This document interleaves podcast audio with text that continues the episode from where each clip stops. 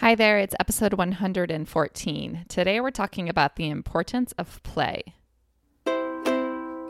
You are listening to the Simple Families podcast, a Q&A style show that brings you solutions for living well with family. Here's your host, Denaye Barahona. Hi, it's Denaye. Welcome to episode 114. Today we're going to be launching off a month-long series on the importance of play. We'll be talking about all different types of play rowdy play, nature play, work versus play, academic play, educational play, you name it. This is such an important topic because as parents, it's something that we need to understand better. Play is how our children learn from a very early age. And even once they get to be school age, they still have significant needs for play and for learning through play. And sometimes that's underestimated. So before we get into today's episode, I want to bring you a quick word from our sponsor. I love a good, innovative, clutter free gift. I particularly love digital gifts, which is why I was really excited to learn about Songfinch.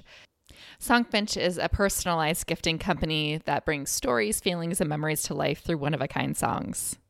I decided to try it out and have a song made for my sister who's getting married this fall. She and her fiance answered a few questions about how they met, where the proposal was, and a few interesting details about their relationship. And then Songfinch worked some magic and turned it into a beautiful song, which I'm going to share a quick clip for you. The night before your birthday, 2017, I took you through the park and got down on my knee. I love you more and I'd do anything to make you smile. There's so much to explore, and in just a. If you want to give it a try, you can get $20 off a personalized song from scratch. Use promo code SIMPLE. Go to songfinch.com and use promo code SIMPLE. Back to today's episode. Today we're going to be talking about the importance of play. We know that our children learn through play and that learning is changing. And now, maybe more than ever, it's important that our children are given this opportunity, ample opportunity to play. Not only is it a vital part of their success socially, but also academically and physically as well. In this episode, we'll talk about the benefits of play, but we'll also talk about the stages and the types. So let's go ahead and get started. Play is something that we underestimate all the time. In the current state of affairs in America, we are being led to believe that children need to be in school from the earliest of ages. What we've seen is that a lot of daycare centers and childcare centers have changed their names to include school. So while it used to be the Children's Center, it's now the Children's School. What used to be called daycare workers are now being called teachers. Well, this isn't harmful in and of its own right. It has changed the perception of the way that we think that children need to be educated in the early years. If there's a school for a one year old, what parent wouldn't want to get that education started early? Because, sure, some one year olds probably can sit down at a desk and grip a crayon, but there's little to no developmental value into encouraging that type of behavior. Instead, our children should be given significant amount of free unstructured play. If they choose to sit down at the table with a crayon, then great. But the things that our kids are learning in the early years are setting the stage for success later on. Socially, we know that kids learn about teamwork and boundaries and power dynamics. They get to practice manners and language, and they get to use their imaginations and cooperate with peers and with adults. Play is how they build relationships in the early years, and we know that these years should be spent focused on these skills. But we also know here in America that education has changed. The work being required of kindergartners is the same work that was required of first graders a generation ago. And as a result, the requirements for kindergartners have been passed down to preschoolers. And again, that might not seem like a threat in and of itself. On the surface, it seems like if you can give your child a good start from the very beginning and get them into academics early, then why not? The biggest concerns come from the fact that these young brains should be spent instead developing their social and emotional skills. Here's an example of this. I was observing in a daycare center several years ago. Probably before it was called a school, but I'm sure at this point the daycare center has changed its name to school because that has absolutely been the precedent across the board. So I was observing in a school for 18 to 24 month olds, and these children were learning the color orange. They spent an entire week learning the color orange. The teachers wore orange shirts, they ate oranges, they painted orange. It was orange, orange, everything. And the next week they started blue and they were doing the same with blue. And on Tuesday of that next week, the teacher said, All right, what color is this? And they held up a blue piece of paper, and all the kids said orange. Despite devoting the previous week, whole week, to teaching the color orange to these children, they didn't learn the color orange, and now they have confused blue with orange. Are these children stupid? Absolutely not. We know that different types of skills are acquired at different ages by different children. In fact, colors are one thing that is very abstract. There are so many shades of blue and so many shades of orange. Differentiating colors is a skill that many children don't have until they're two and a half or three. But the timing that the skill is acquired does not impact or reflect IQ. And when we spend an entire week teaching the color orange only to not have them retain it, we are wasting valuable, precious time time that could be spent building those social and emotional skills that children are really primed and ready to learn. Another example of this is to teach a two year old how to recognize the letters of the alphabet. Sure, could they learn it? Perhaps after months of drilling and a whole lot of time that could be better spent playing. Or you could wait three years and teach it when they're five. And at that point, it's probably only going to take you a week or two. We need to truly understand and internalize that just because you can teach things earlier and because people do, and there's special programs regarding it, doesn't mean that we should. Play has become known as the opposite of work, but there is one thing that it is not, and play is not frivolous. There's a famous quote by Mr. Rogers that I really love that says, Play is often talked about as if it were a relief from serious learning. But for children, play is serious learning. Play really is the work of childhood. Play and learning are inextricably intertwined. There's research that shows that play is a core ingredient in learning. It allows children to imitate adult behaviors, practice their motor skills, process emotional events in the world, and learn so much. The way that the early childhood brain learns is different from the way that an adult brain learns. The early brain learns through doing in the first years of life, the right brain is under major construction. And that right brain is what rules our language and our social skills and creativity and trust and intuition.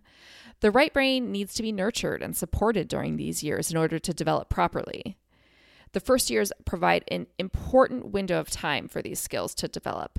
So it's best nurtured through human to human interaction. That means less screen time, more people time, and hands on open play with other kids or with adults. The core parts of the left brain start to develop a little bit later. They develop after the toddler years and they continue through adulthood. So the left brain controls elements like logic and writing and science and number skills. Like I said, we can attempt to teach these left brain skills to infants and toddlers through educational programs and apps, but it's not the best use of our time because it's not where their heads are at. Their heads are really in those right brain developmental skills. In today's generation, learning as we know it is changing. The way that we consume and use knowledge is changing incredibly. I know when I was growing up, content stood above others. So, learning facts and really learning knowledge that you can memorize, whether it was social studies or science or the arts, memorization was a very, very important part of learning. But today we know that memorization isn't as vital. Because do you really need to know what year World War I started exactly? When you can just Google it. Do we really need to know a list of all of the most famous works by Picasso? Because if we need to know it, we could just Google it. Now, that's not to say that content's not important. There's absolutely value in knowing content.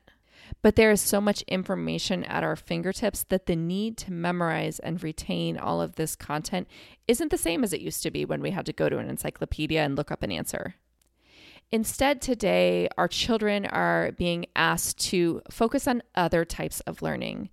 They need to be good communicators. They need to be good collaborators. They need to have really good critical thinking skills. We know that knowledge is doubling every two and a half years. So, simply memorizing facts without learning how to think about them critically isn't going to get us as far. Our kids also need to be creative and they need to innovate. In order to get ahead in this generation, they're going to need to be able to generate unique ideas. And lastly, they're going to need the confidence to pull all this stuff off. When they have confidence, they can test new ideas and boundaries and they can take bold, calculated risks. A few years ago, I read a book called The Play is the Thing, and this book discussed so many of these principles and introduced me to this idea that what we learn through play is of utmost importance in the early years. I'm going to put the link to that book in the show notes. There's various different types of play. There's outdoor nature play, there's pretend play, there's rowdy play, which sometimes we call big body play. There's open play where children are allowed to set their own scripts and to do whatever it is their heart's desires. And then there's directed play where adults say, All right, you're going to play Red Rover, and the kids play although Red Rover is a game that no one seems to be allowed to play anymore. We know that the way that kids play changes as they get older. In the first stage, in the time that they're zero to two, the toddler years, they tend to play by themselves. They do imitate family members, but they often explore ob- objects and toys alone. The next stage, around two or three, they start what's called parallel play, which means they sit next to each other and they often play with the same things, but they don't engage with each other and play together as much. As they get to be about three or four, they start associative play, where they start to play independently, but you see some interacting, some talking, borrowing, taking turns, that sort of thing. When they get to be about kindergarten age, they start to engage in more cooperative play, which is where they start to interact together. They start to talk to each other and to listen to each other and share ideas my favorite part of the book that I referred to, The Play is the Thing, is the discussion of play scripts and the roles that the adults play in the play. The authors Elizabeth Jones and Gretchen Reynolds talk about the role of play scripts. So, play scripts are a theme. Imagine that your child's on stage at a theater and they're reading a script. So these scripts, or what the child acts out in pretend play, is often based on what's going on in a child's life and things that they've fantasized about. They weave fantasy into experiences. A lot of the times, they're acting out things that they see at home. If you've ever ch- if you've ever seen a child play house or play school, they start to imitate and use scripts that they see us using as adults and make them their own. As parents, sometimes we wonder, what are we supposed to do while our kids are playing? And there are a lot of options. You could do the dishes, you could do something on your own. You don't have to be on the ground playing with your kids all the time, or even most of the time. You could also be an observer and you could just sit back and watch and to learn about your kids while they play. You could support the play and engage as one of the people playing, not necessarily the leader though, because that's the other role that you could play, which is the interrupter of the play. And sometimes as adults, we do interrupt play. Jones and Reynolds talk about parents needing to be stage managers. So, if our children are acting out scripts, then it's our job to be the stage manager. We need to make sure that our children have the space and the materials and the time to make the play happen. But they don't necessarily need us in the midst of it. As they get older and they get better at pretend play, they might need less props and less materials. Parents can be mediators of play, so they can manage behavior, one thing that we need to be careful of is interrupting our kids when they're playing. When we come in with our own agenda, it's really hard for us to authentically join the play. Sometimes we interrupt and try to teach rules and interrupt and try to teach concepts, but our job isn't to dictate, it's not to lead. You might be thinking if our kids are learning through play, then isn't it my job as a parent to be teaching through play?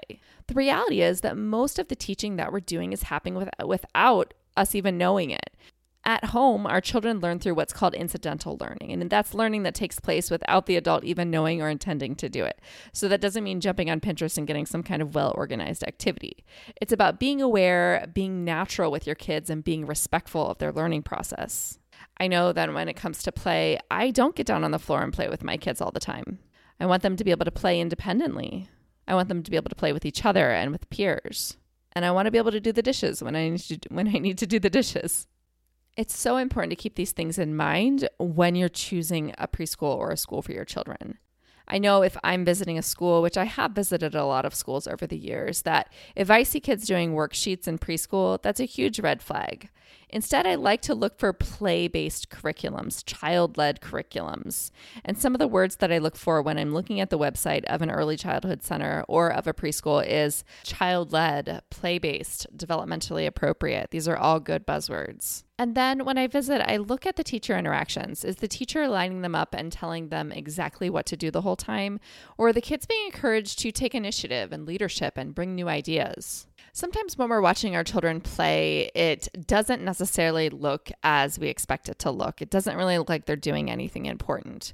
But I want you to know that they are, that all the play that children do is important. In fact, it's their life's work. In our house, we call play work. And it helps to give it a different tone. It helps to create a sentiment of respect around it. I also call things around the house that I do work. So if I'm folding the laundry or if I'm doing the dishes, I call that my work. Because I want my children to know that those things are work for me too. They're important parts of my day, and it's important to respect me when I'm doing those things. Calling what both I do and my children do work puts us on equal footing. It shows my children that their activities and their interests are just impor- as important as mine and they are valued just as much as I value my own interests.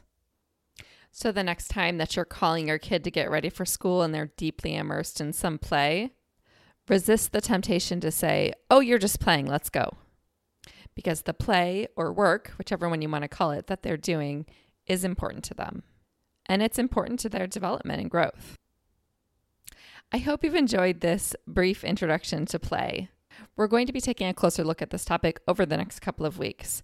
I'm excited to bring you an interview about the benefits of rowdy play, which is a pretty controversial topic, but there's actually a lot of really wonderful developmental benefits around rowdy play or horseplay, whichever you want to call it. We'll also be looking at a few different perspectives on play and talking about how we as parents can partner with our children and help to improve the opportunities for play. And spoiler alert, it does not involve buying a lot of new toys. Thanks so much for tuning in. I look forward to chatting with you soon. If you enjoyed this episode, go to simplefamilies.com forward slash episode 114. Thanks for your support.